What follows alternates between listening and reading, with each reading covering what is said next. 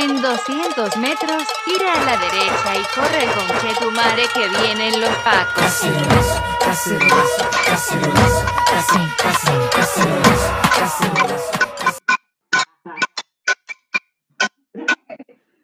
Ay, esa fue nuestra protesta suficiente. Suficiente para eh, Hola. Hola. Hola, hola. Acuérdense de hablar en el micrófono, ya no tenemos tanto alcance. Bueno, vas a tener que levantártelo. Para que Carmen Tú no tanto que siempre Y ese la- estamos como por el lado, solo un problema. Ya. Aquí está. Una vez más. Aquí estamos. Trípode revolucionario Perdonen tanto tiempo. De ausencia. de ausencia de otro partido del santo. Mamá, un saludo para ti. No, no, no. pero la idea era que no se enteraran. Pero me escucho feliz. No. Oh. ¿Sí, Felipe? Ah. Eh, ya. Napo, está la zorra, Está la Fue cagada. realmente la zorra. pero con justa razón. Pero con una luz en el horizonte. Sí, tenemos una leve luz. Que apareció ayer. Ya. Hola, tu reporte de prensa de los últimos días. Pucha, yo la verdad he estado un poquito alejada esta última semana por temas personales, pero. Pero eh, bueno, cuenta toda la vez y no grabamos desde el 1998. Eh, ya, soy amiga de, un, de un accidentado que fue herido en sus dos ojos por personal de carabinero. Entonces le dispararon balines en sus ojos Gustavo Gatica y ya muchas personas saben quién es, así que mm, eh, no hay problema con decir su nombre. Y bueno, estamos como esperando qué, qué es lo que va a pasar con su operación y todo. Lo operan el próximo miércoles, así que estamos como atentos y atentas a lo que va a pasar con eso. Y bueno, la calle sigue todo y la idea es que, es que no pare, po. porque claro, ahora hay una luz de esperanza, pero hay que seguir moviéndose, no hay que quedarse tranquilos todavía con lo que, con lo que propusieron, sino que hay que seguir em, en la lucha, pues si esto no se acaba ahora, esto es- da para largo, entonces ha- hay que seguir nomás. Javi, ¿cómo han estado tus semanas de revolución y conmoción social? Eh, compleja, compleja, sobre todo cuando uno está inmerso en, eh, en una familia que, que tiene posiciones distintas, por no casarlas con algún partido. Porque oficialistas en ningún partido son, así que. Pero es complejo cuando la familia ni siquiera se cuestiona los mismos valores que a uno le han entregado, para cuestionar ¿En verdad mi hija defiende, defiende la violencia? ¿De verdad mi hija está de acuerdo con que saquen a todo tipo de personas y no sé qué? Fuera de lo que está diciendo obviamente la tele, porque es lo que, lo que uno vive es muy distinto a lo que se publicita. Pero mm, entonces vivirla desde ese punto de vista bajo lo personal, obviamente, de lo que pasa en la vivienda de cada persona, el cómo se discute esto a nivel familiar, yo creo que, que eso afecta además de lo que ya está pasando a nivel social, a nivel de contingencia. Pero el círculo de cada persona, el cómo uno lo lleva, el cómo uno lo trata, el cómo uno se despeja, el cómo uno lo enfrenta, el cómo uno lo discute, es lo que va haciendo la diferencia entre la burbuja de cada uno. Sí, yo creo que igual es súper eh, valorable porque ya todos tenemos alguna parte de nuestra familia que es facha, derechamente facha. Eh, yo lo personal también, así, muy facha. Entonces, creo que, que es súper importante y valorable de parte de, de la gente que sale también de esa burbuja, pues se da de, de cómo son las cosas en realidad, a pesar de que te va a llevar a discusiones incansables en tu casa y agotamiento y toda la weá, seguir como con las convicciones personales lo encuentro súper valorable. O sea, de hecho, veámoslo desde el punto de vista ya hablando particularmente y solamente hablando por mí, hablando solamente de lo que ha sido mi experiencia. ¿Ustedes recuerdan la Javiera que llegó a sus vidas? Uf. Esa piñerista que defendía a la derecha, Uf, que discutía con cinco hueones sentados en una mesa almorzando contra los otros hueones, porque uno repite al final lo que sale de su Son casa, patrones, claro, y porque quizás no ha visto otros puntos de vista, porque quizás no se ha cuestionado otras cosas, o porque quizás la vivía de una forma, pero te habían inculcado que estaba bien. Entonces también depende con quién uno se junta, con quién uno comparte, con cómo tú lo vives, el, el si te cuestionas o no te cuestionas, si es que al final vas a repetir lo que te dice tu familia, etcétera, etcétera, etcétera. interrupción. Ah.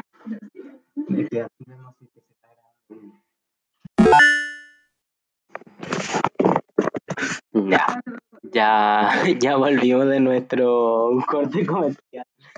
Eh, sí, bueno, estábamos hablando de nuestra vivencia los últimos días. Yo también, al igual que, bueno, yo creo que todo el mundo, he peleado con gente y, y conocido gente bacana, reconciliándome con, otra gente.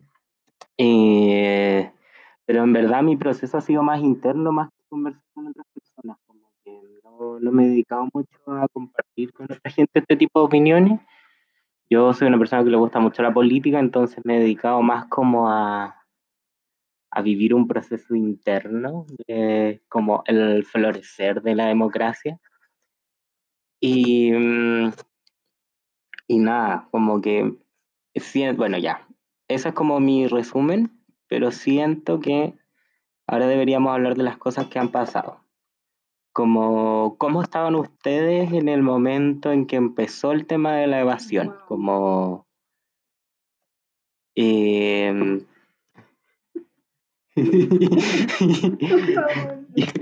Javi, ¿viste? Pacheta. No sirvió nada. Años, años de esfuerzo en.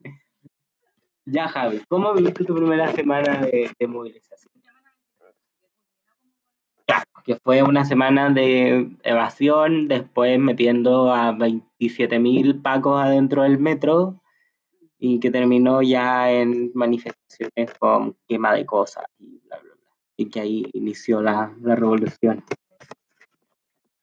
Bueno, alcancé a vivir la semana de la evasión a nivel de los estudiantes. Ayudé y hay un para a las puertas abiertas. Porque obvio, siempre puerta abierta, nunca cerrada. Pero, mm, pero lo que ya fue el puente, el estado de emergencia y todo eso, lo, lo evadí. Sí, lo evadí. ¿Y por qué lo evadiste, ingrata? Facha. Porque la que puede, puede, yo puedo.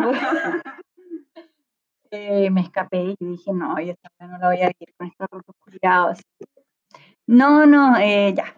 En la seriedad tenía un viaje eh, planificado eh, con mi pareja y con mi compañero de vida, sí. Y, mm, y bueno, una cosa llevó a la otra, teníamos que irnos, no era algo que fuese cambiable, recursos para cambiar un viaje así. Así que la alternativa era ir o perderlo, que claramente también significa plata. Es como, ah, ya filo, Vamos después. vamos después, no lo pago, total, pierdo el pasaje. No. Así que tuve que irme de viaje, de negocio. hice negocio, hice, hicimos negocio. Y, mm, y vivirlo desde afuera también fue súper complejo, po, porque es como cuando uno antes, antes de que pasara todo esto en Chile, escuchaba como la gente que se, vivi- se venía, se venía desde Venezuela o desde Cuba, así como yo estoy aquí, eh, esforzándome, ganando plata, pero tengo acceso a un churrasco, y disfrutáis de ese churrasco, siendo que tu familia en Cuba o en Venezuela, no, con cueva tienen para comer un plátano, que nosotros estuviésemos disfrutando de cosas que acá en Chile no tuviesen, pero sí estábamos disfrutando de un ambiente que estaba protegido, que estaba normal, que era un ambiente de fiesta en comparación a un ambiente de violencia, de preocupaciones, de que le estaban llegando amenazas sin saber con qué certificación venían o no, por así decirlo, de saqueos, de, estados de emergencia, de milicos en la calle, de represiones, violencia en general. Entonces, vivirlo así, obviamente conlleva un sentimiento de culpa, de chucha, yo estoy aquí disfrutando y mis seres queridos lo están, están luchando allá o se están quejando allá, porque dos, sí tenía los dos polos. Entonces, era complejo, em, era imposible aislarse tampoco.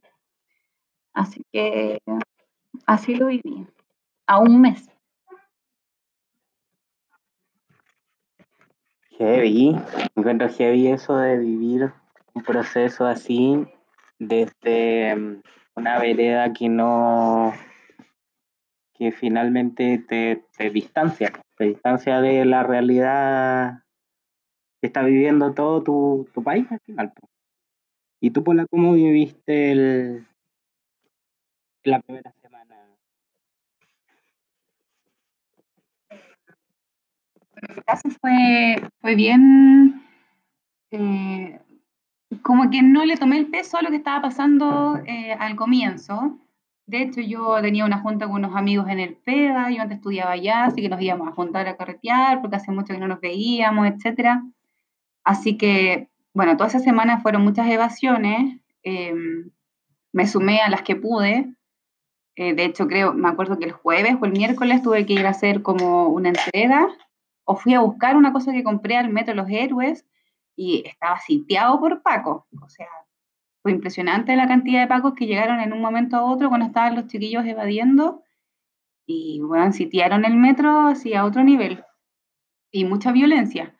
Así que, bueno, eso fue el jueves o miércoles, no me acuerdo, y después llegó el viernes, me acuerdo que salí de clases como a las 5 de la tarde, tenía que llegar al PEDA para ver a mis amigos, eh, todavía no le tomaba el peso lo que estaba pasando porque venía de otra, eh, después se supone que no había metro, cerraron metro. Em, después logré llegar al PEDA, no sé cómo, me junté con los chiquillos y las chiquillas conversamos lo que estaba pasando. Y eh, vimos el video del caso de la niña que estaba en Estación Central, que le llegó un perdigón en la pierna. Ese video fue muy, muy potente y ahí recién dije, chucha, algo está pasando, ¿cachai? Al ratito después, que no había micros, eh, empezaron a llamar todos los papás de mis amigos, las mamás de mis amigos los empezaron a llamar y fue medio caótico. Ahí nos dividimos, un grupo se fue a Plaza Italia, dijeron, chao, hay que salir de acá, hay que ir a Plaza Italia.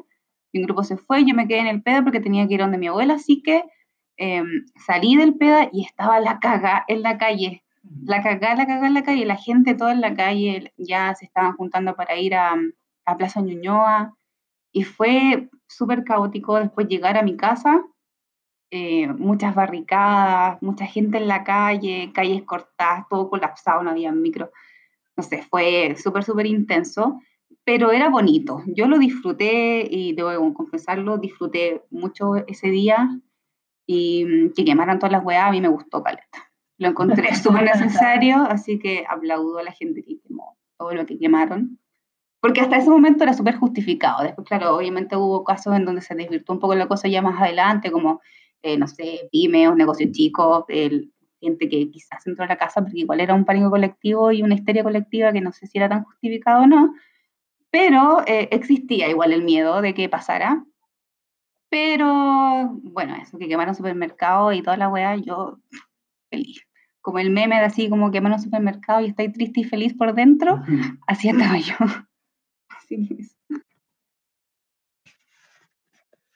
igual eh, como eh, igual yo lo que encuentro heavy es como hay una diferencia sobre el valor de ciertas propiedades de acuerdo a la edad. Por ejemplo, para mi abuela encuentra insólito que, que en un supermercado y como que para ella es una wea como no sé, casi como que estuviera ahí como quemando un emprendimiento de una persona humilde y es que, que no hay cómo hacerle entender que son unos saqueadores, básicamente.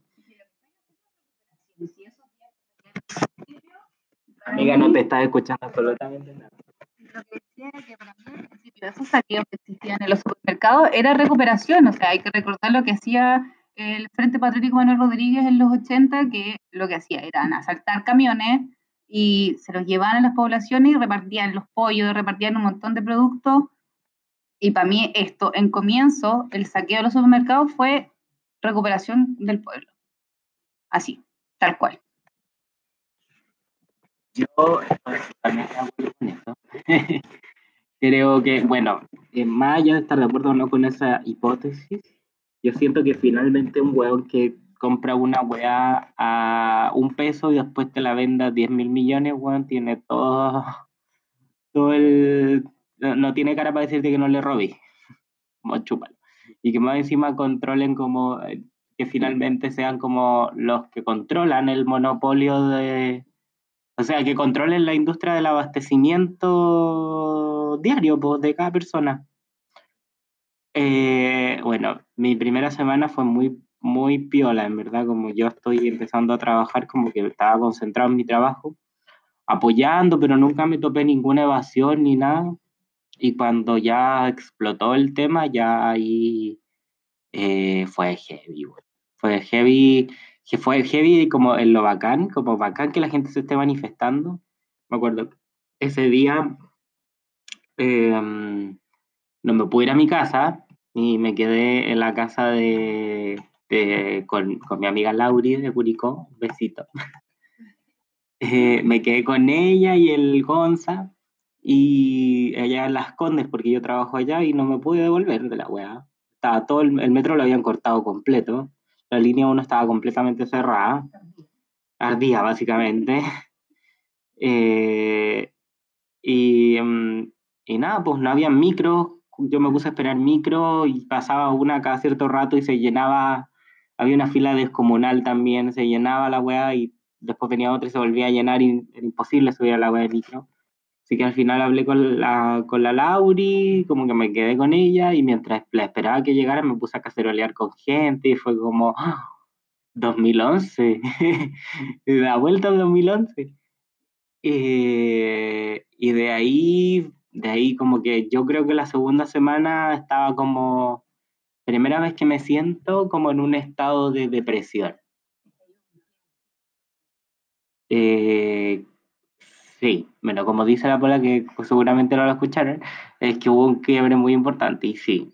Eh, a mí la hueá de los milicos a la calle me quebró el espíritu heavy. Salí todos los días a marchar, sí, la semana siguiente. Ojalá no lo escuche la gente de mi empresa. y falté toda esa semana y fui todos los días, güey. Pero, pero, weón, como nunca en mi vida había sentido el miedo que sentí esa semana. Y la pena que sentí esa semana, lloraba todos los días, ver que finalmente quizás la democracia que tenemos no es una democracia al 100%, pero, pero, puta, algo, algo se hace. Como nadie va y te chanta un milico porque sí. Y que eso se, que esa weá pasara de la nada, de la noche a la mañana, weá, yo ya y al instante, al otro día ya de que salieron los milicos estaban como, hoy mataron a dos personas no sé dónde, hoy entraron a nuestra casa en nuestra población. Y ahí ya fue como, weón, esta gente está instruida para matar, no, no tiene, y después como que, y, otra cosa que, que, la he visto muy bien, es como el argumento de, eh, no, es pasado. Como conche su madre, unos hueones que son la seguridad pública del Estado, van a estar sobrepasados por, por gente común y corriente que no tiene ni armas, que tira piedras y, y, tiene el fuego nomás para hacer Y con me refiero a múltiples cosas, a protestar.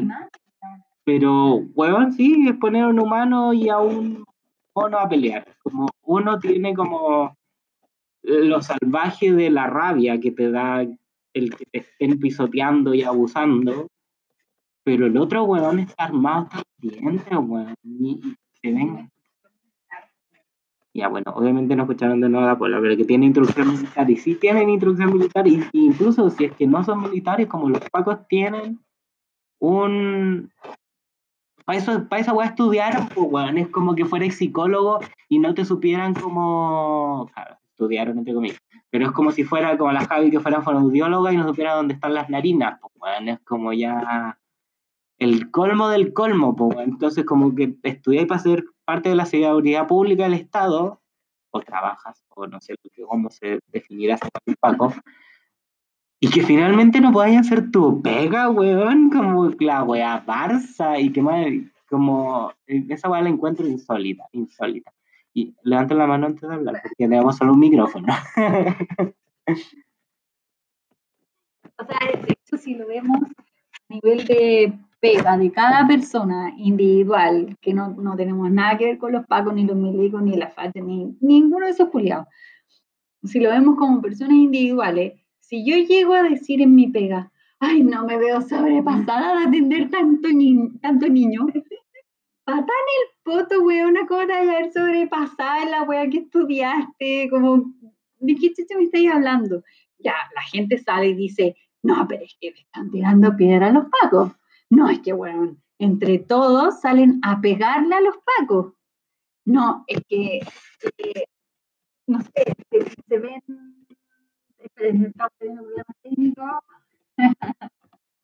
no, no, Sigo aquí, babies, me escuchan, me oyen. eh, a lo que voy con este punto es que obviamente uno tiene una expertise en el tema uno tiene ya una trayectoria quizás en el tema, quizás puede ser que tengas un año de trayectoria que no se compara a cinco años de, trayectoria, pero al menos tienes una noción del tema. Y aquí lo que está pasando es que el sistema dejó a ver de que no se hacen los exámenes psicológicos necesarios, de que quizás no se hacen tampoco los exámenes físicos necesarios para la resistencia de estos pacos, porque si son unos guatones, ya no, no digamos guatones. Si son gente que no tiene, en este caso, un índice corporal suficiente para resistir este tipo de actividades, obviamente cualquier persona se va a ver derrotada, no sé, o cansada o algo por el estilo, porque le toca correr o no sé qué, o la, la, la.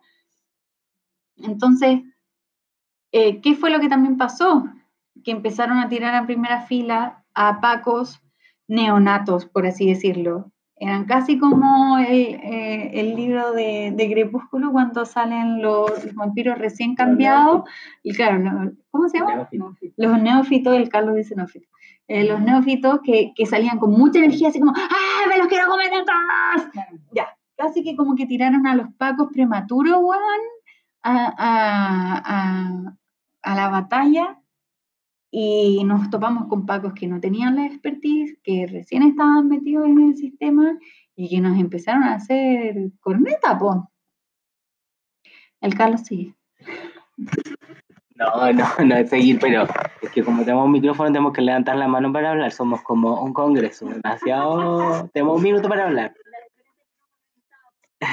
y la dice que la diferencia es que somos organizados. Eh, es que sí, pues, como, es que esta es la weá, como, está bien, como, weón, hay pacos que obviamente no tienen la expertise que tienen otros, y está bien, weón, en todo ámbito profesional, o de la weá que sea, hay hasta un obrero, hay obreros que son más nuevos que otros, pero, weón, como ahí es cuando tiene que estar la inteligencia de los weones que tienen mucha más experiencia para decir cómo se nos va a ocurrir meter a un weón que recién acaba de salir de la escuela en una población. Mejor pongámonos en un lugar donde pueda conservar la calma y tranquilo. Y listo. O pega administrativa, dice la Javi. No entiende todavía que hay que levantar la mano en este tribunal.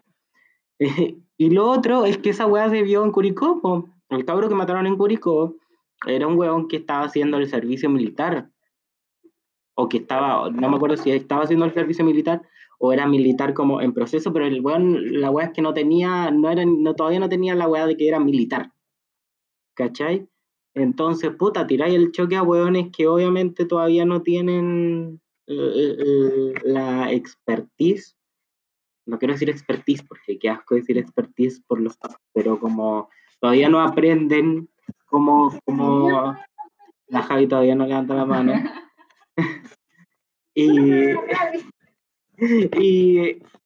y, y, y el, ¿cuál es el problema de eso? Es que finalmente, y, y obviamente es que también uno pide que, que el general de carabineros, el general de los milicos, todos esos hueones tengan que estar presos, porque finalmente son esos hueones los que están desarrollando las estrategias para poner a todos esos hueones en la calle.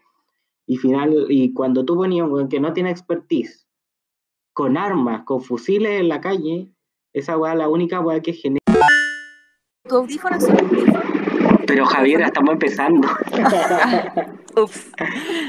Ya Ups. bueno, había quedado en que eh, tener ese tipo de, em, de personas como eh, no especializadas en este tema, lo único que trae es finalmente muerte. Después de la censura que me impuso el gobierno al estar grabando este programa, podemos continuar.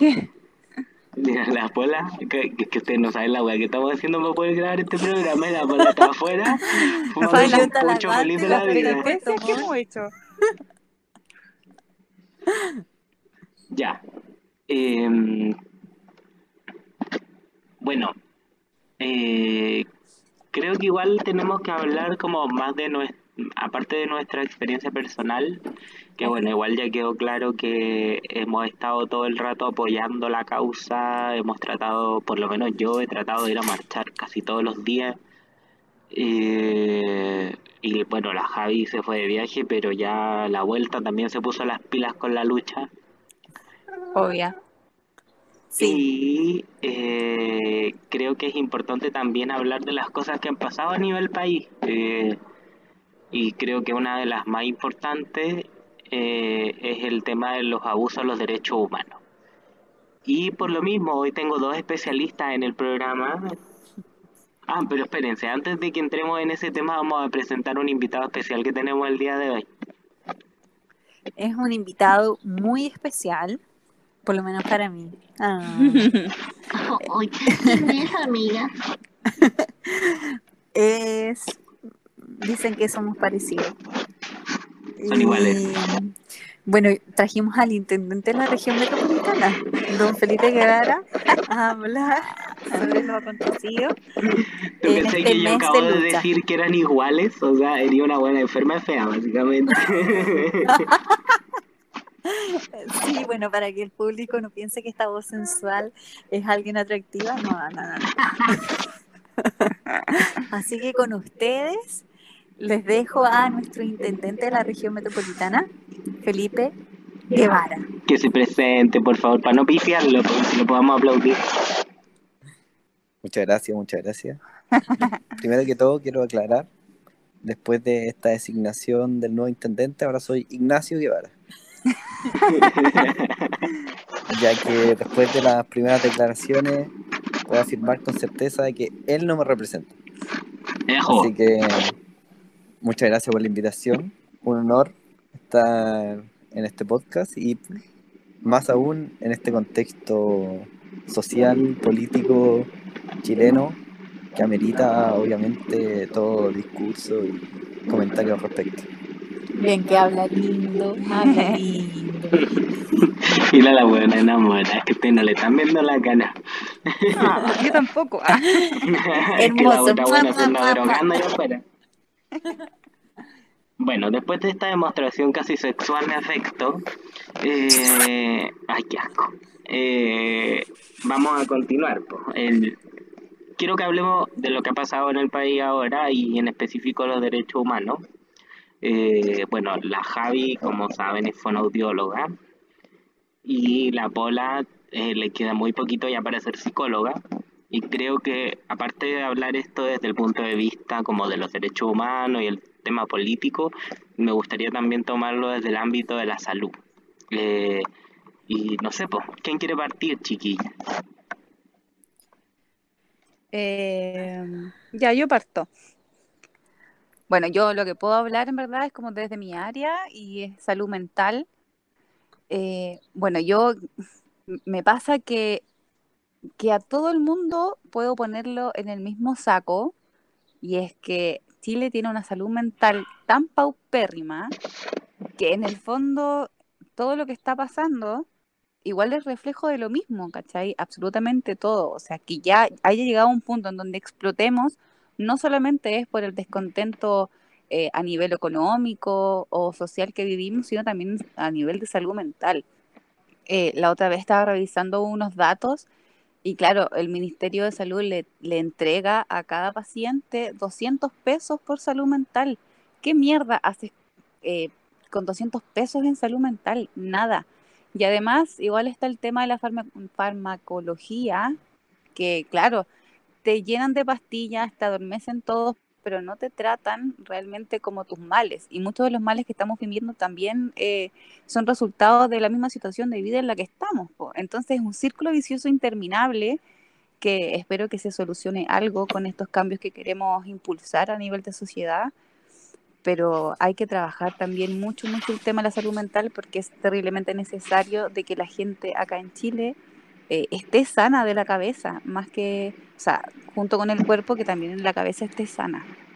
Así que eso como, como, como, como piso, ¿cachai? Como base de todo.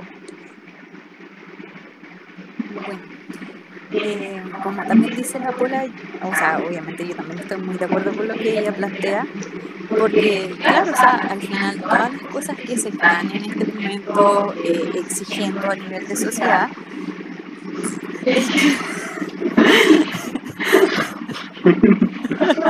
Paula, date cuenta. ¿De qué te reí, weón? ¿De qué te reí? Uno en su nebulosa. Me estoy comiendo el helado, por eso se está riendo. Hacer como 47 grados de calor. Bueno, retomando el tema, eh, claro, o sea, el estilo de vida que estamos viviendo actualmente conlleva a que eh, estemos enfermos de los nervios, a que eh, vivamos bajo un estrés constante, eh, la incertidumbre de tener una pega o perderla, el no ser de planta, el ser solamente contratado por sistema honorario, es un, sinfín de cosas que te llevan a decir, ¿cómo chucha vivo el día a día? ¿Cómo logro tener eh, lo que necesita una familia completa en el día a día? ¿O como persona sola? ¿O cómo lo logro? eh, lo que significa para muchos hoy en día ser como un joven profesional con éxito, que es que tengáis tu paso, que, sea- que ya no seáis, ya no estés viviendo bajo el alero como de tus papás. Entonces, es un sinfín de cosas que te está llevando a tener este estrés emocional, que te lleva a enfermedades emocionales. Y, ¿y qué es lo que pasa a nivel de como ley de sanidad? De que es tal cual como se ha estado publicando actualmente de que el que no baila pasa, o sea, el que baila pasa, o el que paga se atiende. Claro. Acá, por lo menos en el ámbito de la fonoaudiología, es exactamente igual. La fonoaudiología no pertenece al código de sanidad. No estamos reconocidos como el profesional idóneo para solucionar temas como el lenguaje, la audición, la deglución, entre paréntesis, cómo uno come, eh, no la alimentación, sino el cómo tu organismo puede masticar, tragar en base a alguna patología orgánica o funcional o mixta. Entonces, ¿qué pasa con esto? Al no ser nosotros reconocidos en el código de sa- sanitario, pasamos solamente a ser un servicio para el sistema privado o para la gente que sí puede pagar este recurso y que es y que marca la diferencia en el momento en que un paciente se atiende con todo un equipo interdisciplinario versus al paciente que solamente accede a los recursos básicos que sería el médico de cabecilla, con suerte el especialista y algún enfermero y TENS. En cambio, el otro recibe aparte los mismos servicios que el que se atiende en el, ámbito público, pero no recibe la rehabilitación completa que en realidad necesita.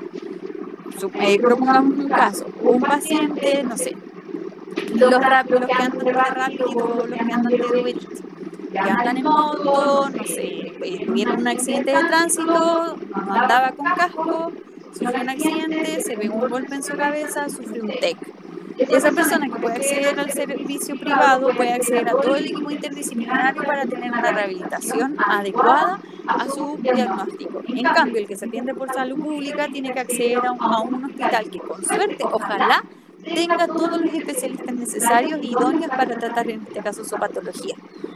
Entonces, que en este momento hay una diferencia en el código sanitario entre los que pueden pagar para recibir todos los servicios que necesita alguien versus la persona que en verdad se atiende por FUNASA y que no puede acceder a ellos, marca una diferencia porque debería ser para todos un derecho. Entonces, mientras no se reconozcan a todos, tampoco los especialistas, tampoco la persona va a poder reclamar esos derechos. Entonces, estamos a, no sé, en un tema en donde tenemos tantas, tantas, tantas, tantas, tantas aristas que al final hay que pelearlas por todas, necesitamos a las personas que nos representen y que traten de conllevar todas estas aristas o, la, o, o en su mayoría para que estas desigualdades no sigan ocurriendo. Que al final que la, la plata marque la diferencia entre una atención de calidad versus una, una atención básica. No hablo que lo, los médicos o los enfermeros en salud pública no atiendan de calidad. Estoy hablando de que reciban una atención completa versus una atención con lo que hay. Claro, eso, o sea, eso va de mano finalmente con la inyección de recursos que necesita la salud pública para poder tener ese tipo de atención. Porque, o sea, si finalmente no está la capacidad de dinero para poder contratar médicos que brinden ese tipo de atención y solamente tenéis uno que le hace el juego a todas para poder darle alguna solución a los pacientes, puta, al final obviamente no tenía especialistas, no tenía una atención completa para nadie. po. Exacto.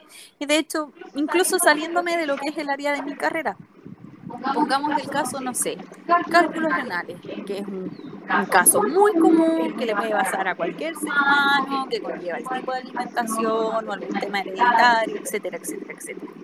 ¿Nefrólogos hay en todas las provincias?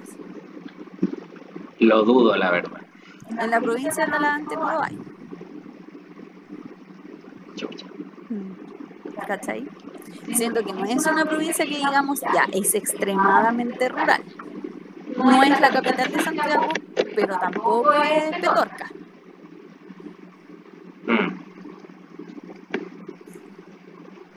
Entonces, por eso digo, el acceder a especialistas también está siendo una dificultad. Y los códigos sanitarios tienen que reformularse. Hay que reconocer a los especialistas necesarios. Hay que hacer un estudio de la población y de las patologías que está teniendo en este momento la población. Esta es, es el mismo caso con lo que también se está publicando sobre el autismo. Uno de cada 63 niños, 63, bueno, 60, 60, y, 60 y algo y fracción, pongámoslo. Uno de cada esos 60 y algo está teniendo autismo y no se debe a una causa hereditaria o, o por algún factor externo. Todavía ni siquiera se ha estudiado bien cuál es la etiología de la misma enfermedad. O sea, se han hecho varios estudios, pero todavía nadie se casa con una teoría así como esto es lo que está pasando. Y todavía ni siquiera se trata de eso. ¿Y qué hacen las familias que tienen a niños con autismo? Que tampoco es tan baja la diferencia. Uno de 60 y algo. O sea, en dos cursos de 45 años ya podría ya tener un niño con autismo. Sí, po. Sí, po. Oye, y, y, mira, llevando esto al tema de, lo que estábamos hablando antes, del abuso de poder y el tema de los derechos humanos. Eh, tengo dos preguntas, yo como una persona ignorante en el tema de salud. Eh, eh, la, la primera es como, eh, bueno, vimos los videos de los niños en, en, no me acuerdo dónde era, pero que los, los, los metieron arriba de un camión de, Villa Alemana. Villa Alemana, eh, de, de un camión de, de Paco, niños de 10 años, menos, máximo 12 años, niños básicamente. Eh, Pola, ¿tú cómo creís que eso le va a afectar a los niños en el futuro? Y, y Javi, otra pregunta, como hay muchos heridos de, de eh, por, por perdigones en los ojos, pero también en otras partes de la cara. Eh, tú también tenías unos amigos que tienen un amigo que fue golpeado en la boca, que tuvo ahí un problema, tuvo que tener una operación maxilofacial, si no me equivoco.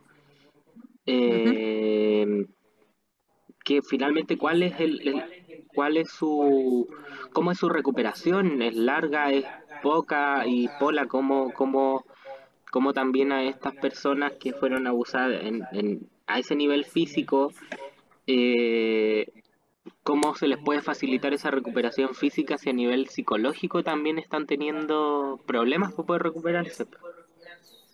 Sí, pues, dale tú. Bueno, para empezar, el caso de los niños eh, es terrible, pero no es algo tampoco tan, tan extraño, ¿cachai? No es algo como puntual que haya pasado una vez por esto el tema de, de que salieron los milicos a la calle y toda la weá. O sea, la infancia acá en Chile es vulnerada siempre, todos los días, ¿cachai? Entonces tenemos también que partir por regular y por criminalizar todos estos actos que sean vulneraciones a la infancia y condenarlas tajantemente, ¿cachai?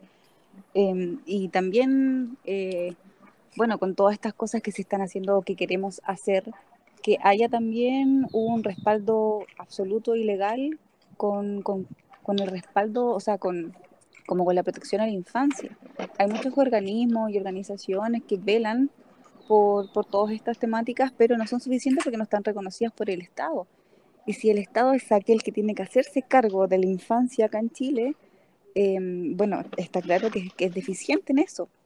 Y tenemos que recordar que la primera infancia y la infancia es la etapa más importante de la vida. O sea, ahí te configuras tú como persona. Todo lo que vas a hacer después eh, va a depender de cómo te trataron cuando niño. Cuando niña, entonces, eh, eh, la importancia del cuidado de la infancia y de no el maltrato eh, a nivel que sea, físico, sexual, psicológico, del nivel que sea, es terriblemente importante que, que, mm, que cuidemos entonces esas infancias. Y, mm, y claro, eh, oh, se me fue un poco la idea. Pero eso, en el fondo cuidar la infancia por sobre todo y por sobre todos, yo creo que es una hueá fundamental. Y con respecto a la recuperación psicológica de esas personas que han sido vulneradas, bueno, si ya tienes vulneraciones en la infancia, eh, ya tenías un piso súper malo para adelante, po. Entonces, y esta gente que además ha sido vulnerada en sus derechos humanos fundamentales, bueno, hay gente a la que mutilaron, como el caso de Gustavo o el caso de millones de otras, no, no millones, pero muchas otras personas que han sido vulneradas a ese nivel, ¿cachai? Hay casi 200 personas que han perdido sus globos oculares por los balines, o gente que ha sido maltratada, hay gente muerta, hay gente que mataron, ¿cachai? Entonces, ¿qué, esperamos? ¿Qué, ¿Qué va a pasar con eso? Esa weá no puede quedar como impune. Así que no sé, creo que me da como para hablar mucho, mucho, mucho, pero tampoco la idea. Y bueno, sumando a las palabras de la abuela, hay que pensar que también cómo el niño va construyendo su realidad. Lo construye en base a sus experiencias. Entonces, si el niño crece eh, en una cuna en donde se ve protegido, eh, se ve súper estimulado, aumenta su capacidad de lenguaje, su capacidad de exploración, su capacidad de, de interpretar también lo que está pasando a su alrededor. Pero el niño cuando se ve sometido a un, un evento extraño, fuera de lo que ha sido su infancia o su burbuja, que en este caso es como lo han criado también sus padres, esto repercute automáticamente en la manera como el niño interpreta el mundo a su alrededor. Y esto es lo que produce el cambio entre tener una persona quizás que se enfrente de manera eh, violenta por algún evento que haya sufrido o, en este caso por, por alguna medida de represión. Y ahí marca la diferencia el cómo interviene su, su ambiente, su círculo, su gente cercana, especialistas, etcétera, en que este niño no caiga en estos actos, en este caso de, de violencia. Entonces, ¿qué podemos tener de resultado con estos niños de Villa Alemana que fueron, en este caso, eh, en- eh, capturados y encerrados en, en el, no sé, en el auto de los pagos? podemos tener ambos casos, podemos tener niños que crezcan con este caso la represión, con la violencia, contra este odio a este organismo que supuestamente debería a ellos asegurarles seguridad y genere todo lo contrario. Entonces, después que vamos a tener quizás estos mismos niños que en algún momento se rebelen o que hayan estas mismas causas como las que estamos teniendo y sean los mismos niños que quizás les va a tirar la molotov a los pagos, que le va a tirar las piedras a los pagos y que después vamos a tener a las noticias diciendo estos delincuentes. Pero no se dan cuenta de que, claro, los lumpen, pero no se dan cuenta de que estos delincuentes fueron creados por el mismo sistema por, el, por la misma violencia. Entonces al final estamos dentro de un círculo vicioso, en donde ya casi cuestionar cuál es el, qué qué es primero, el huevo o la gallina, está de más, porque es un sinfín, es un círculo que da vuelta, que da vuelta, y es un pago que también lo único que quiere es terminar contra esta violencia, supuestamente, aplicando más violencia, y así quizás hasta dónde vamos a llegar. Así que, y a nivel de manifestaciones, como a nivel de público general, en el ámbito fonobiológico, aparte de lo que ya está pasando con el tema de, de gente que per- perdiendo los ojos, o con estos lumazos, por ejemplo, golpes en distintas partes del cuerpo, en el chico que recibió este lumazo al principio de las manifestaciones, eh, claro, termina con una fractura eh, maxilar, entiéndase, no como la mandíbula, sino que el maxilar superior. Eh, entonces, este chico, previo a una operación, se ve enfrentado a que tiene que cambiar su método de alimentación. Claramente no lo vamos a poner a masticar pan, eh, granos, eh, masas, carne, porque no lo puede hacer, está inhabilitado a hacer eso. Es tal cual como cuando uno tiene una fractura en el tobillo. Pisar es lo peor. Masticar, aplicar presión o algo por el estilo va a ser lo peor para él. Tanto como puede, ya sea mover musculatura, infligir dolor, etcétera, etcétera, etcétera. Entonces, esto son las medidas que se toman previo a la operación. Una vez que eh, este chico ya, tiene en este caso la operación maxilofacial, eh, el chico re- relataba que le pusieron una placa de titanio, más unos tornillos como para volver a encajar la, la, el maxilofacial. Entonces, ¿qué, al, ¿qué se ve expuesto posterior a esto? A que solamente tiene que ingerir papillas. Entonces, por ejemplo, ah, ya, yo soy amiga de ella, me quiero juntar a, quiero invitarlo a compartir conmigo, quizás a salir de su casa, que se distraiga, porque obviamente va a estar convaleciente acostado o postrado.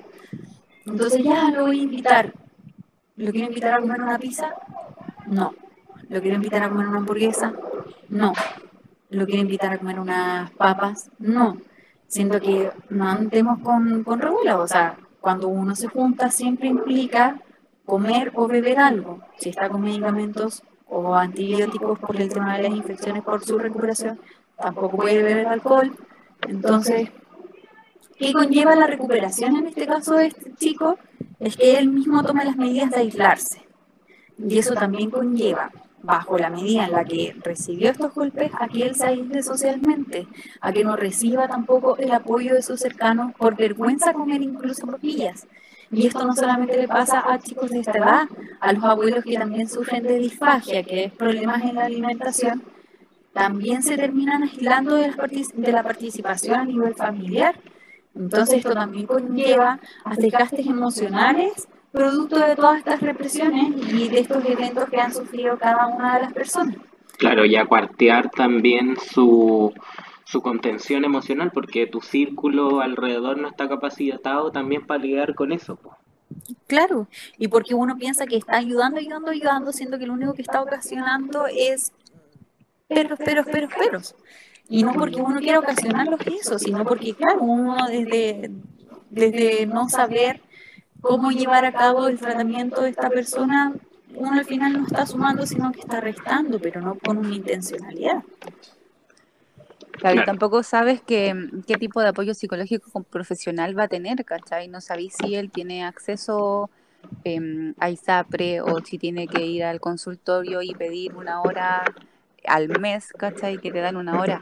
te dan una hora al mes y que dura 45 minutos. O sea, si tú pensáis qué vas a hacer en 45 minutos, una hora al mes con un paciente, no haces nada y tu única posibilidad que, que tienes es medicar. Entonces, ¿qué tipo de acompañamiento psicológico es también si eh, eh, en nuestra legislación no existe como el derecho a la salud mental eh, así, tal cual, ¿cachai? Como el derecho a estar sano mentalmente no existe.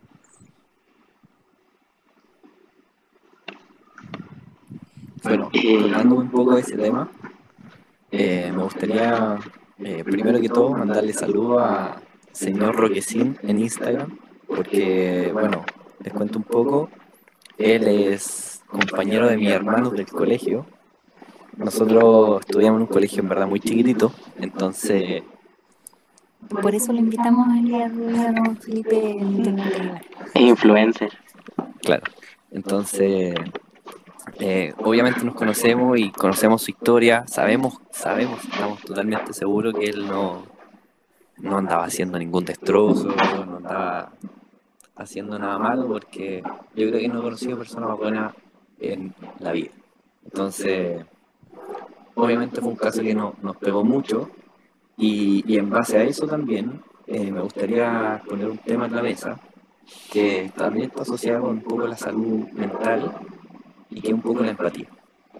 Porque es algo que a mí me ha afectado mucho en estos días, porque les cuento un poco, como les estaba diciendo, eh, yo estudié, bueno, nací y estudié en un colegio en comunas pobres, con compañeros pobres también, teníamos mucha, muchos conflictos, muchos problemas sociales y, y en verdad agradezco que después pude estudiar en una universidad reconocida y hoy en día estoy trabajando al igual que Carlos, que está protestando en este momento,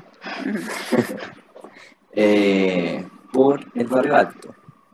Ya, y por lo que me, a mí personalmente me ha impactado mucho como la falta de empatía que han tenido algunas personas con respecto a este tema, porque principalmente todos estos problemas sociales no se dan en la clase alta, no se dan, pocas veces también se dan en la clase media, pero le afecta a la mayoría de las personas en, las clases un poco más bajas, porque de hecho no tiene acceso a, a salud privada, no tiene acceso a ISAPRE, eh, solo tiene acceso a, al colegio público, el cual ha sido dejado de lado mucho en estos días, y vemos reacciones de las cuales nadie o en su gran mayoría de los chilenos no estamos orgullosos y que van un poco de respuesta a esta falta de empatía y en eso aprovecho también la, la expertise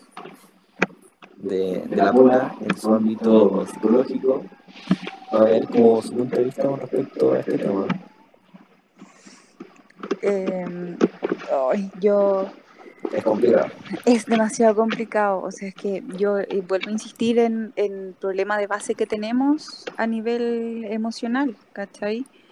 Em, de lo terrible que es la atención psicológica acá y, y psiquiátrica acá en este país, eh, recordando lo que dije, los 200 pesos por persona, que es un, un chiste y es una mala burla.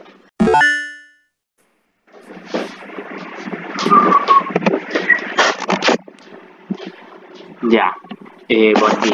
Tuvimos un pequeño desperfecto. ¿Qué pasó? Eh, no, no sé qué pasó, la verdad. Pero nada, pues se cortó, pero ya volvimos. Eh, bueno, ah, quería retomar el tema de lo que estaba hablando Felipe de la empatía, como para explicar ciertos temas. Yo cuento que también la empatía requiere mucho de obviamente una weá psicológica y moral y emocional de ponerte en el lugar del otro, pero también requiere conocimiento. Yo creo que eso es muy importante y por eso como estábamos hablando de los derechos humanos, quiero aprovechar de definir cosas importantes.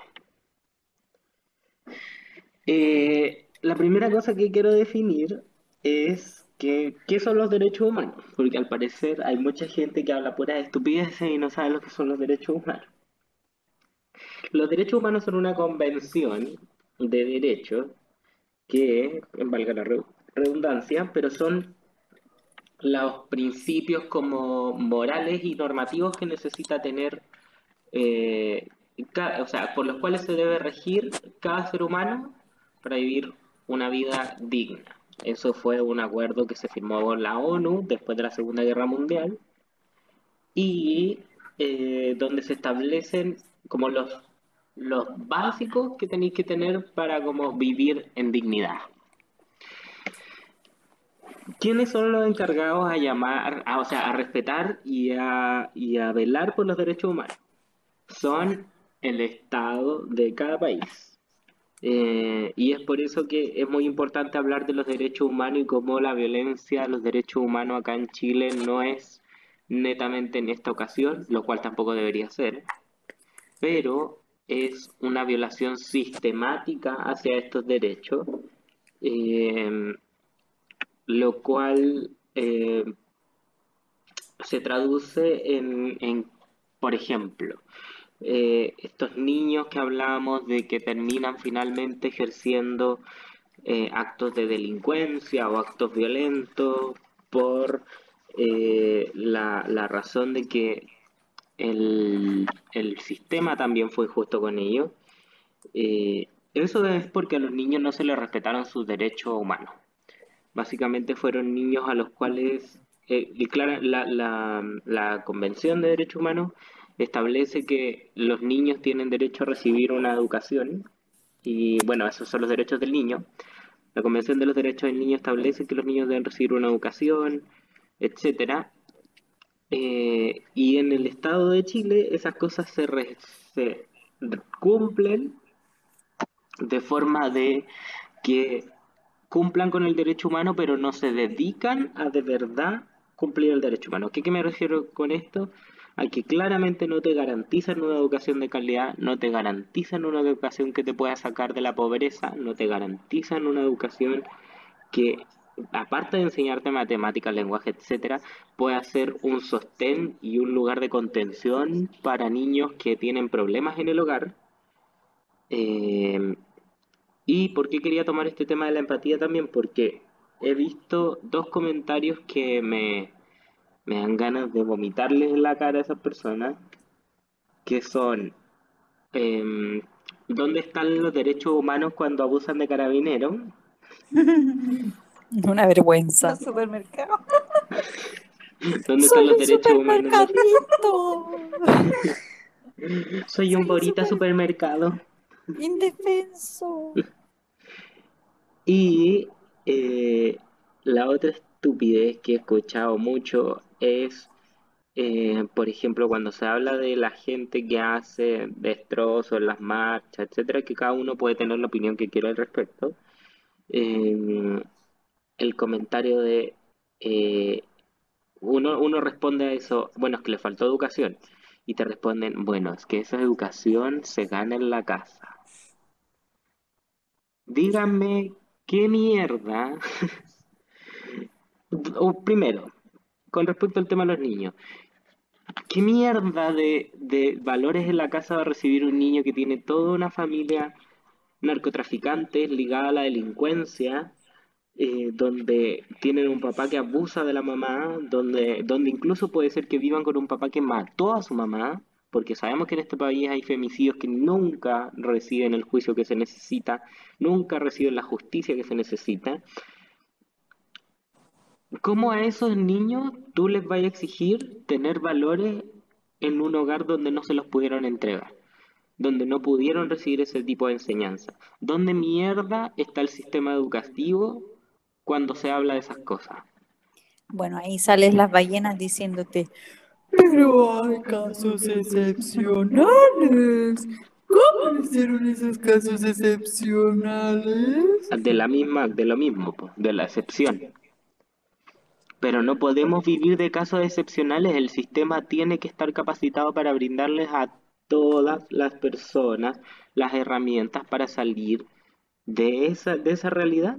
Y por ejemplo, no solamente hablo de gente pobre, como que siento que también hay una, hay una fascinación con el, con el discurso de, de como de querer vulnerar al pobre, que tampoco me gusta, de ponerlo en un lugar de como de una persona que es casi un borita, eh, pero también como qué hacemos con la gente, con los niños de plata que tienen problemas, que tienen problemas de papás que no los pescan, de niños que son criados por sus nanas.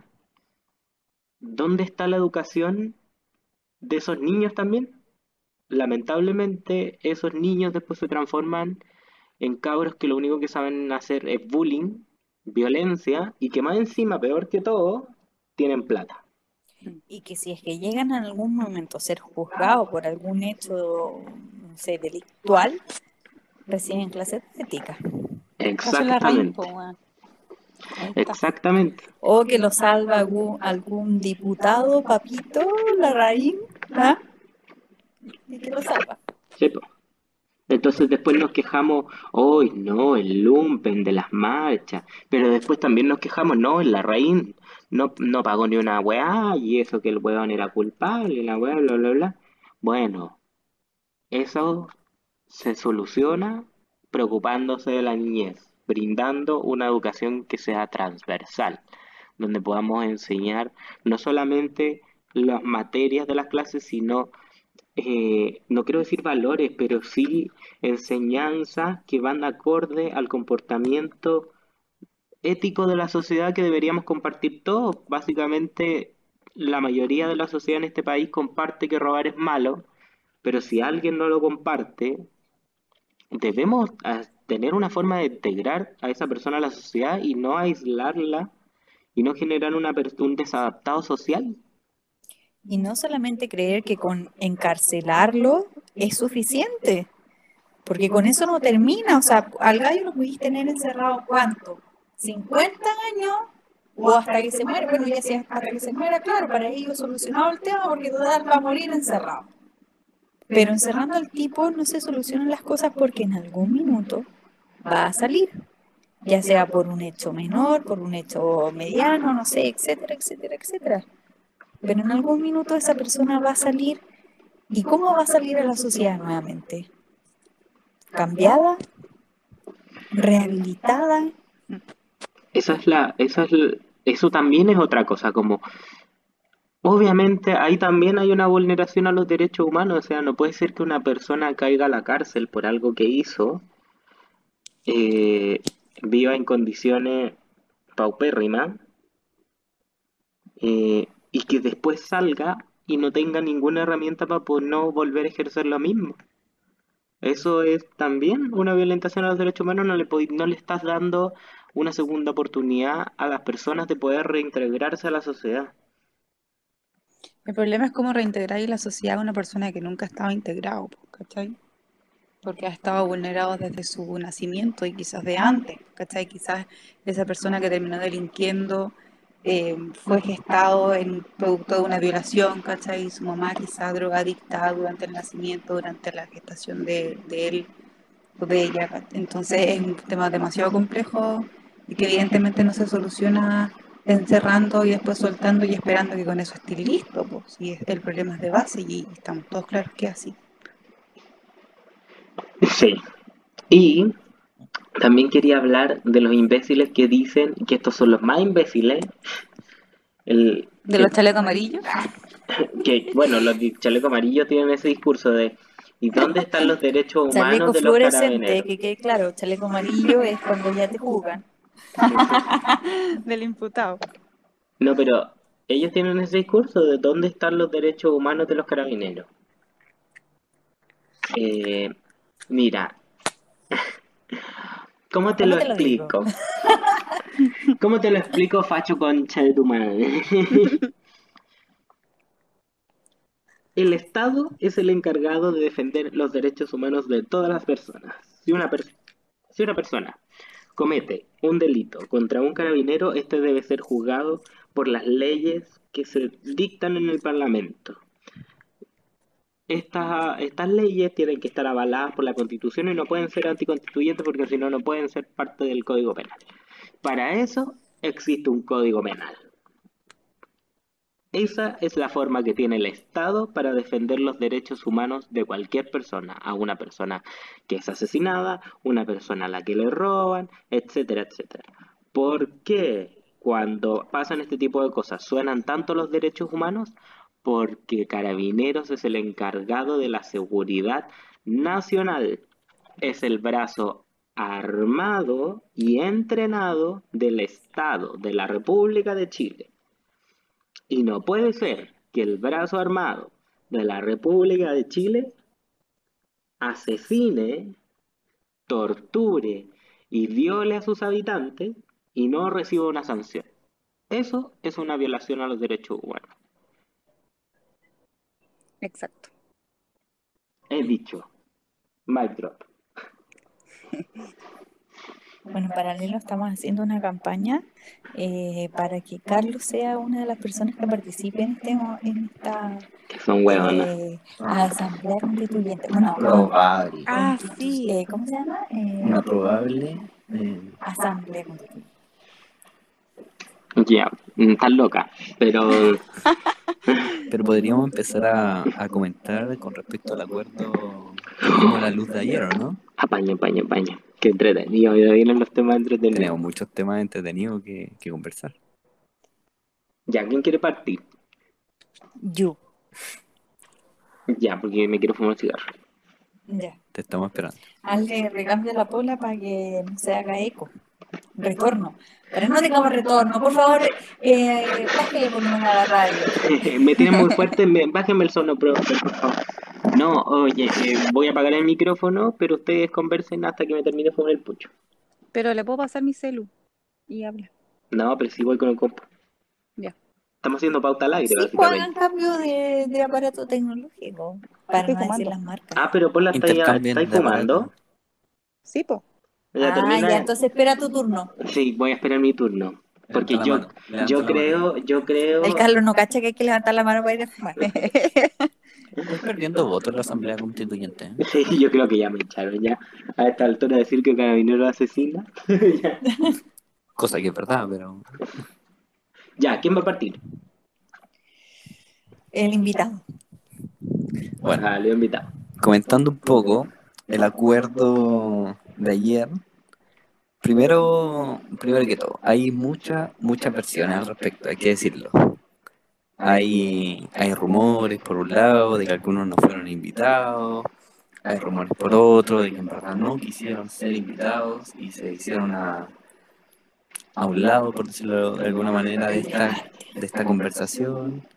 Y, por lo cual, yo creo que cada uno aquí eh, define qué opinión cree o, Lo que o, o en verdad, sí, claro, qué versión es la que, la que a uno le hace más sentido. Porque, por ejemplo, podríamos partir conversando de qué les parece de que el Partido Comunista y... ¿Cómo se llama el de Pamela Giles? El humanista. El humanista no hayan estado en esta conversación o acuerdo ayer, antes de entrar en el tema a fondo. Chan, chan, chan. Ya, quiero definir igual unas cosas antes. Creo que es importante, tam- o sea, todas estas opiniones igual tienen una base política. Pues para mí, personalmente, eh, la política institucional y republicana, si se quiere tomar así, no me gusta ese nombre, pero es el nombre que tiene. Em, yo encuentro que yo, a mí me gusta la política republicana, tengo que aceptarlo. No republicana el Partido Republicano. Em, pero a mí me gusta que exista la figura de la presidencia, eh, me gusta que exista el, el Congreso, y me gustaría que existieran muchos más espacios, muchos, muchos, muchos más espacios de participación ciudadana, no solamente ir a marchar o hacer una protesta, sino que hubieran espacios reales. Eh, y con el respeto, con ese respeto que yo le tengo a la actividad institucional de la política, eh, me parece que es una pésima decisión no ser parte del diálogo. Incluso si es que no vas a formar parte del acuerdo, creo que siempre tienes que ser parte del diálogo. Esa es mi opinión. Sí, yo en verdad en eso concuerdo, concuerdo contigo, Carlos, porque yo creo que estamos en un momento, por lo menos para mí, el más importante en mi historia ciudadana, ya que obviamente yo aún no nacía para todo el tema de la dictadura, la última la última constitución, por lo tanto es un momento en el cual tenemos que estar una presentes y lo más importante activos porque eh, implica una participación activa de cada uno de, de nosotros. Sí, cuenten.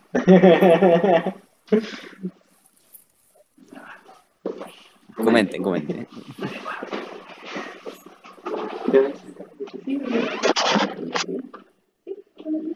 Bueno, es un grave error, como dicen ya mis compañeros, el, no participar de esta actividad, ya sea porque mi partido encuentra que son los valores que hay de por medio, o ya sea porque eh, eh, no comparto lo que se dice o porque no es eh, para el público abierto, para el público cerrado, independiente de eso. Esto era un, un paso, nada más que un paso, no se iba a decir si era rojo negro, si era submarino, no sé qué, no sé cuánto, no se iba a decir en, en sí todo lo que estaba eh, pasando, sino que nada más se iba a organizar, planificar cómo llevar a cabo todas estas necesidades y todas estas demandas que hemos hecho a nivel social. Entonces, el descartarse como de esta, de esta conversación, de este grupo eh, que tenía a cargo para formar eh, todos los puntos de vista, para incluso resumir todos estos puntos de vista, para negociar todas las partes, eh, encuentro que es una falta a, a el restarse. Independiente cuál haya sido la razón, porque en este momento yo todavía la desconozco. Eh, no, no he leído nada sobre el Partido Comunista, por ejemplo, frente a por qué no ha participado o no. No, o sea, no sé si es porque todavía no lo han publicitado o porque yo no lo he leído. Eh, pero actualmente, por lo menos, yo todavía no me informo de esa, de esa situación. Y me parece grave que no, que no se haya participado. Me toca. Sí. Em, bueno, la verdad es que estoy de acuerdo en, en ciertos puntos. Creo que era terriblemente importante em, que las fuerzas políticas se unieran y trataran de interpretar las demandas del pueblo, pero por otra parte entiendo eh, la justificación que, que tienen algunos partidos para restarse del, de esta junta y acuerdo, porque ellos consideran, o por lo menos por lo que he leído, de que iba a ser un acuerdo entre cuatro paredes y que la ciudadanía no iba a estar. Eh, ni siquiera fue público el debate, no fue ni televisado ni nada, entonces fue un acuerdo entre cuatro paredes, entre la gente importante que maneja el país, y hubo gente de los mismos partidos que no quisieron ser parte de este debate porque no estaba abierto a la ciudadanía. Esa parte la comprendo. Pero por otra parte, no hay otra forma de empezar a cambiar las cosas en este país. Lamentablemente, las leyes no las vamos a poder hacer nosotros de un día para otro, ni nosotros como, como comunidad ni como ciudadanía vamos a poder cambiar la constitución porque queremos. Lamentablemente, hay protocolos, hay sistemas legales que hay que empezar a hacer y considero que igual, a pesar de que comprendo la y entiendo como las justificaciones, era una cosa que tremendamente necesaria. Entonces, en ese sentido, em, siento que esto igual ha sido un tremendo avance y que hay que seguir por esta senda, po. Y obviamente seguir escuchando las demandas del pueblo, eh, tratar de que sean abiertas, de que sean, aunque sean televisadas, lo que sea, para que no quede eh, como que están guardando cosas entre esas cuatro paredes y podamos tener todos eh, conocimiento de todo lo que se conversó, de toda la letra chica que se conversó por debajo de la mesa, pero evidentemente es un tremendo paso, un tremendo avance y una tremenda ganancia em, para seguir adelante con los cambios necesarios que necesitamos en el país. Eh, sí, po. Em, yo creo que, eh, o sea, yo también entiendo la razón que dan estos partidos. Encuentro que es parte de la solución y es una parte muy importante, importantísima. Creo que una de las cosas que han hecho mal los medios de comunicación una vez firmado este acuerdo es que mm, es darle como un una como casi como como un valor de humo blanco, como que casi que con esto ya se resolvió absolutamente todo el problema.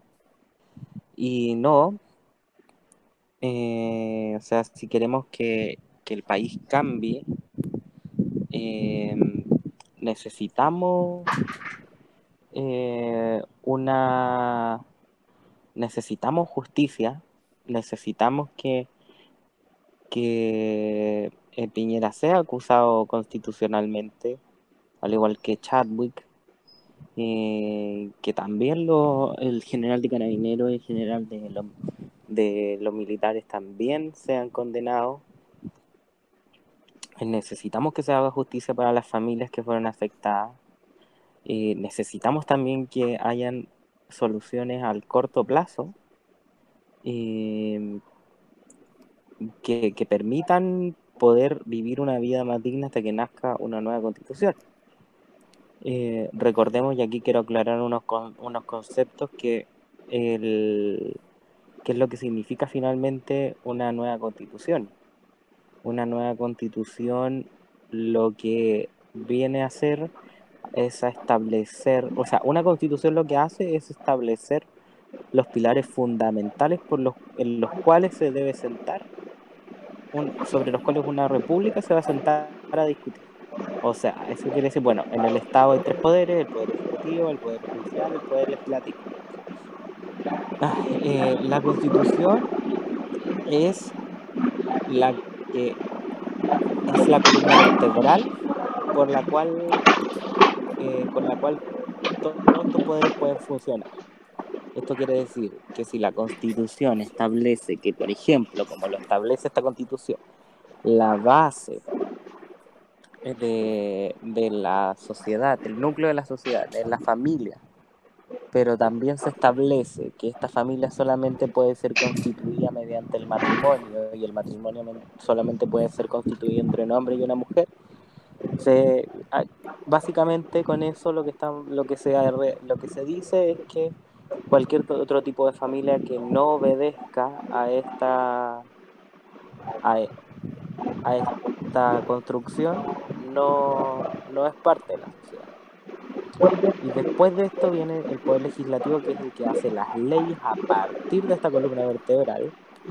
Y finalmente el poder judicial, que es el que ejerce estas leyes para ejercer castigos o hacer el cumplimiento de las leyes, finalmente. Eh, y el poder judicial también no solamente castiga, sino que eh, finalmente todos ante la ley somos iguales en derechos y deberes. Y eso es lo que garantizan las leyes, derechos y deberes. Tenemos que cumplir el no robar, porque si no cumplimos el no robar, vamos a eh, tener sanciones. Pero también tenemos que tener el derecho de...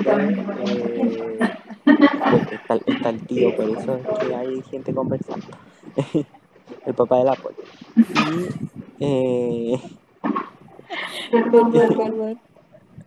y las leyes también nos garantizan derechos. Por ejemplo, el derecho a abortar en tres causales en este momento. Entonces, por eso yo creo que es importantísimo, importantísimo el tema del acuerdo que se acaba de hacer. ¿Por qué? Porque se, hay cosas, bueno, hay cosas importantes. La primera es que esto se va a someter a un plebiscito. Eso quiere decir que de entrada, quienes, eh, quienes tienen la responsabilidad de que se pueda hacer una nueva constitución no son ni los políticos ni el presidente, sino que es el pueblo el que tiene que votar para, para ver si es que necesitamos o no necesitamos una nueva constitución. Y en caso de que sí necesitamos esta nueva constitución, tenemos dos opciones. La opción que planteó la derecha o la opción que planteó la izquierda y que se ha planteado desde el comienzo del movimiento, que es la Asamblea Constituyente. Para hacer una constitución democrática, la vía siempre va a ser la Asamblea Constituyente. Eh, y eh, se establece también que eh, los representantes dentro de esta Asamblea Constituyente son elegidos democráticamente. Y después voy a hablar de las cosas malas también. Y se plantea también otros dos puntos importantes que son eh, que esta, esta constitución se hace en base a una hoja blanca, eso quiere decir que no se toma la otra constitución como, como, como guía ni se hace sobre la otra constitución, sino que se hace una constitución totalmente nueva, desde cero. Y eh, también eh, para aprobar la constitución nueva también se somete a votación popular. Y eso quiere decir que eh, finalmente quienes tenemos el deber de que la constitución es de que, de que puedan hacer una nueva constitución y de que podamos aprobar esta nueva constitución es eh, responsabilidad de los ciudadanos. Bien, es muy importante. Muy importante. Que ahora la responsabilidad recae en parte en el pueblo.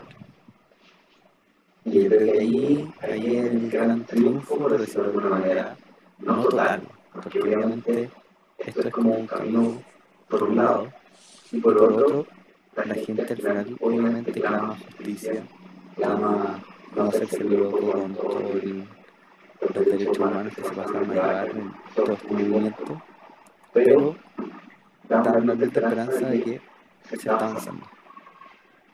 Y esa luz de esperanza implica una gran responsabilidad ahora de, así como nos manifestamos en la calle, ahora nos manifestemos también en el pueblo y ya entrando leyendo un poco en, en el acuerdo de ayer, en las opciones que se dan para, para poder caer esta nueva constitución, ¿no? Eh, sí, po. La, la derecha plantea una comisión mixta que implica, implica, implica que se hace bajo tres, eh, como, no, no sé, como que se divide en tres. El, el, la como comisión que arma esta nueva constitución. Implica que una parte de eso tiene que ser un cupo reservado para eh, los, eh, los, ¿cómo se llama? Los, los políticos ya elegidos democráticamente en elecciones, diputados, senadores, eh, y eh, se establece un, un 50% de derecha, un 50% de izquierda, paridad, oposición y oficialidad. Eh, también se plantea que hay otro, otro como otra comisión que es la comisión como del pueblo que son elegidos democráticamente, etcétera, etcétera, y otro que es la comisión de expertos, que ahí también son 50 y 50 expertos recomendados por la derecha y expertos recomendados por la izquierda. Y claro, al final no tienen voto, pero van un poco a guiar en la creación de esta constitución, ¿no? Claro, ahí está, igual ese es el problema, que finalmente ellos empiezan a tirar trazados importantes sobre lo que sería una nueva constitución y volvemos a lo mismo, o sea, volvemos a lo mismo que hay ahora, que es que vienen los expertos, nos vienen y nos plantean unas cosas y nosotros al final tenemos que decidir sobre eso. Eh, y el otro es la Asamblea Constituyente, que eso es elegir, son personas 100% elegidas democráticamente. Toda la, comisión constitucional, no sé cómo se llama, le pusieron un nombre, pero todas las personas que integran esta asamblea constituyente son elegidas democráticamente son personas naturales. Eh, se exige también que si políticos quieren ser parte de esta asamblea constitucional, tienen que renunciar a cualquier poder que tengan dentro del Estado. Esto quiere decir que si son diputados o senadores tienen que renunciar a sus puestos o mínimo.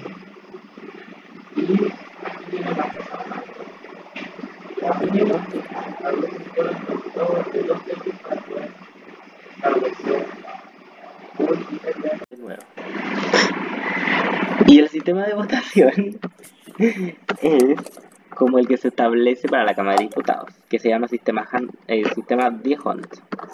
Es, y lo voy a leer literal de la página del server para poder explicarlo bien. Es un método matemático para asignación de escaños que permite obtener el número de cargos electos asignados a las candidaturas en proporción a los votos obtenidos. Esto quiere decir que, por ejemplo, para cinco cargos en los que concurren tres listas a la elección, se tiene que la lista A tuvo 100 votos, la lista B 60 y la lista C 40 votos. Eh, esto, el total de votos se divide en la cantidad de cargos por elegir, es decir, 5 en este caso, que plantea el server en su página. Y eh, los, números de lo- los números resultantes de esta división se ordenan en orden decreciente para el número de cargos a elegir en cada distrito de la circunscripción, o de cada distrito o circunscripción.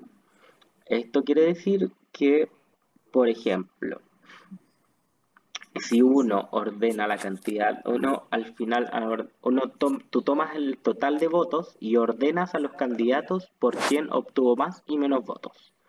Esto quiere decir que, por ejemplo, si la lista A eh, en- en- obtiene más votos, de partida ellos ya van a obtener una base, una- la, la- la seguridad de poder tener más de un eh, de una de estas personas dentro de eh, los cargos. Por ejemplo, si tú tienes que la lista sacó, eh, por ejemplo, tienes que la lista C, el, el- el máximo de voto que tuvo fue, el, el que, el que más tuvo votos dentro de esa lista fue, eh, tuvo 30 votos. Y, en total toda esa lista tuvo 40 votos. Eh, y tienes la lista que obtuvo en total 100 votos. Y por ejemplo, el candidato que más votos tuvo tuvo 60.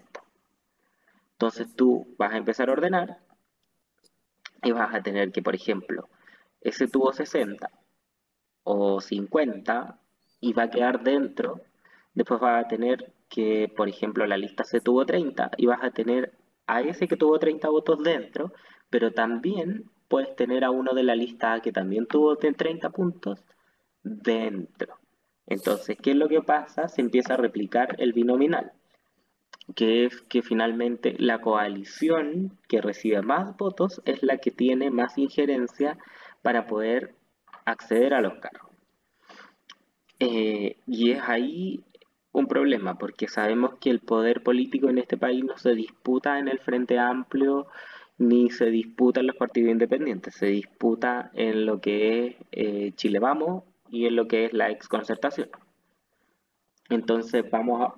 Es, es un poco un retroceso esa medida porque finalmente volvemos al duopolio. Eso quería aclarar. Sin embargo, eh, abogados constituyentes explican de que eh, estás hablando del tema de los dos tercios, ¿cierto?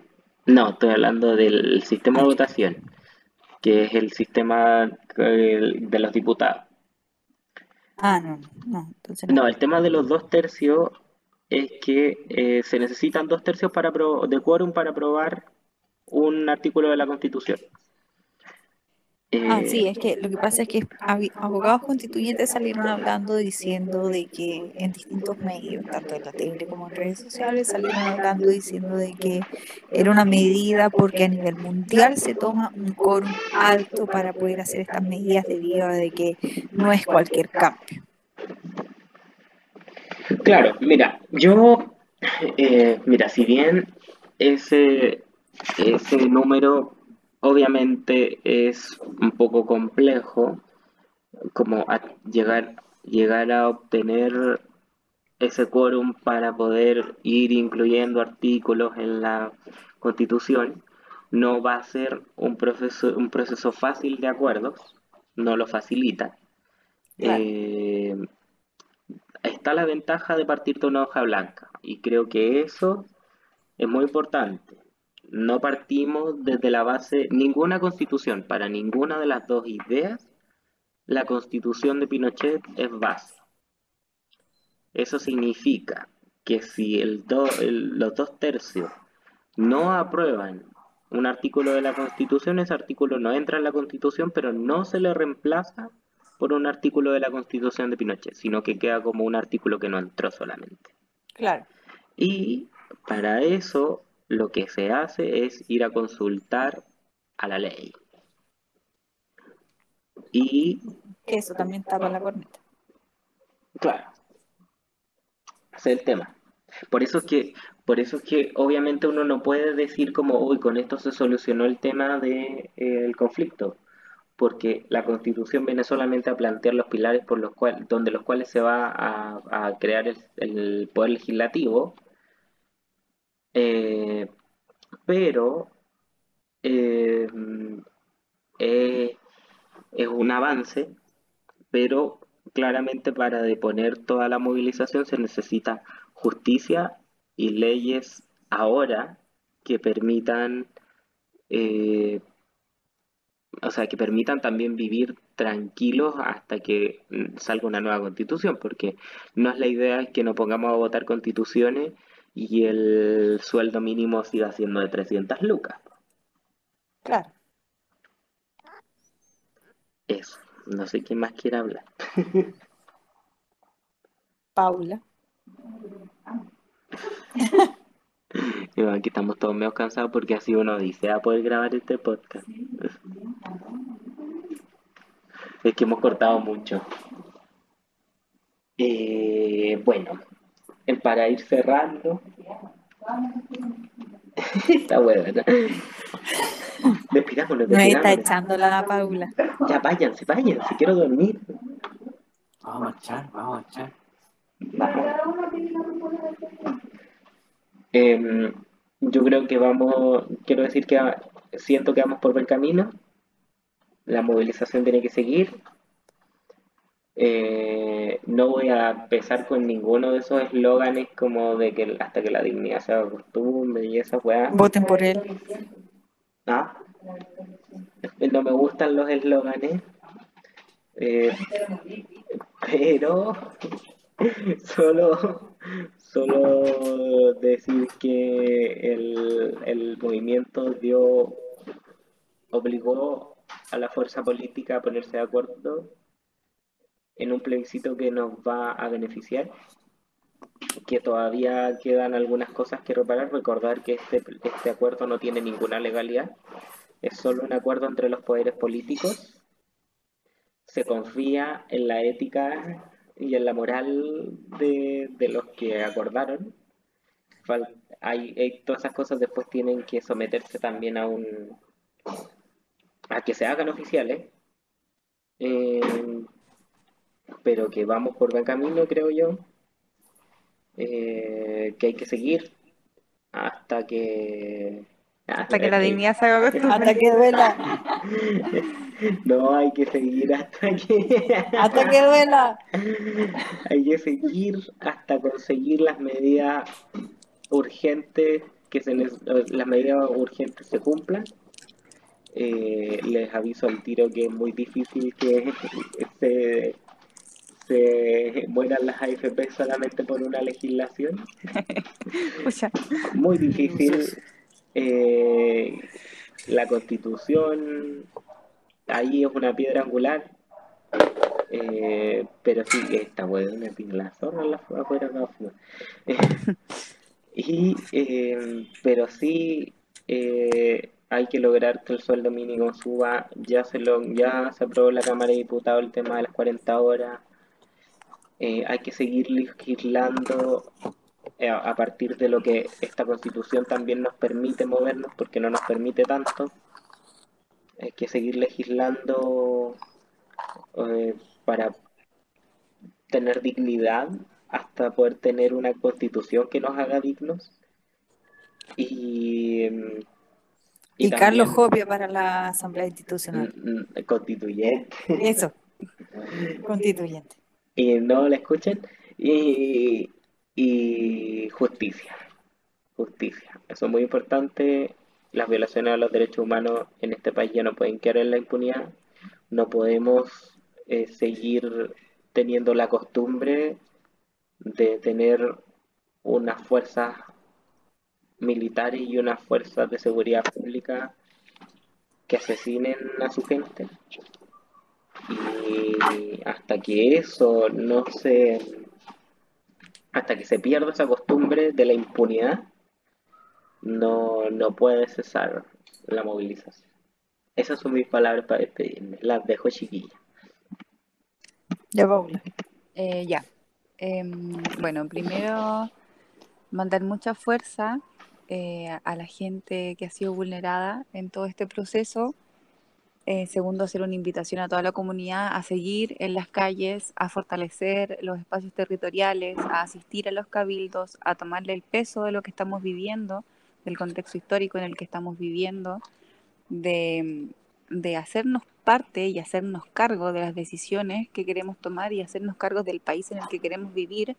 Si no salimos a la calle, si no fortalecemos los cabildos, si no, si no discutimos, eh, no vamos a conseguir nada y por sobre todo si no asistimos a votar, no conseguimos nada. Así que el llamado también es a no restarse de esas tremendas oportunidades que nos hacen ciudadanos y ciudadanas y, y esto, aguante, mucha fuerza a toda la gente, principalmente a Gustavo, que, que, es un cercano, pero a toda la gente que ha sido vulnerada, que ha sido maltratada, que ha sido violada, que ha sido asesinada por este estado terrorista y que paguen, que paguen todos para que esto valga la pena.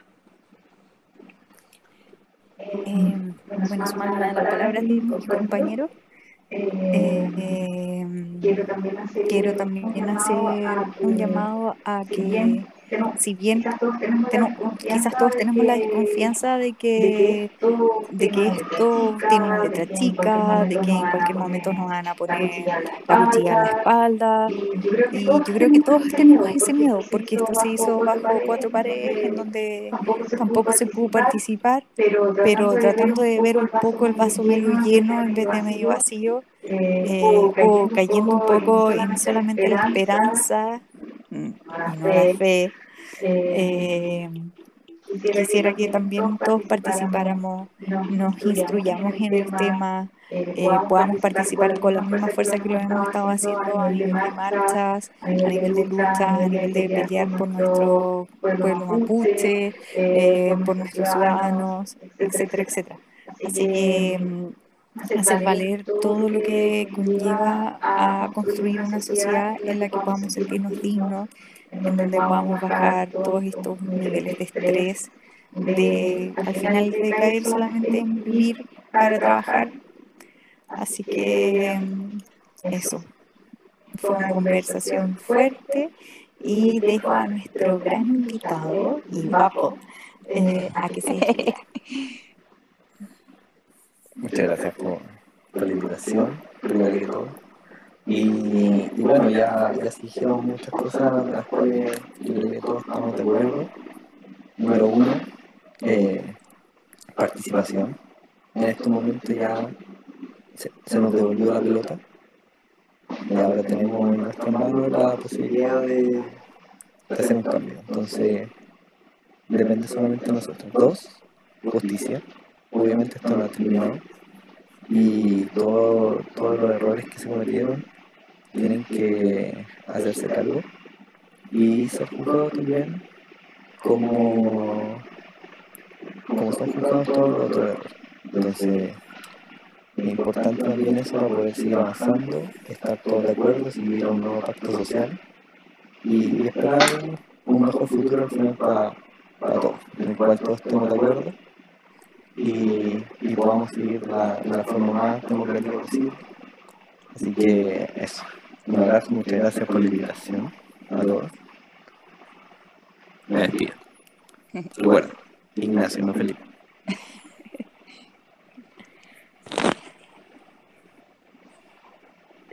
¿Estamos? Estamos. Ya, eh... quiero, quiero decir que, mm, eh, bueno, igual este podcast fue medio improvisado, claramente, pero queremos empezar a seguir, queremos seguir grabando. Ahora vamos a seguir grabando de verdad. y la idea es poder compartir um, con ustedes cierto, ciertas cosas que hay que aprender, hay que ir ya preparándose para una asamblea constituyente, hay que tener la esperanza de que vamos a tener una asamblea constituyente. Y para eso necesitamos prepararnos, educarnos eh, entre todos, nadie nos va a venir a dejar la educación a la casa. Y nosotros queremos hacérsela un poco más fácil, pero, pero también hay que ponerle bueno al estudio, hay que empezar a leer, hay que saber qué cosas de la constitución queremos cambiar. Y bueno, aparte de que la queremos cambiar completa, pero cuáles son unos puntos que no pueden pasarse. Y mm, vamos a tratar de tener invitados que tengan alguna visión que nos pueda ayudar. Eh, y eso, así que estén atentos al próximo podcast y infórmense chiquillos y chaitos, chaitos. Chao, chao. ¿Qué cortar?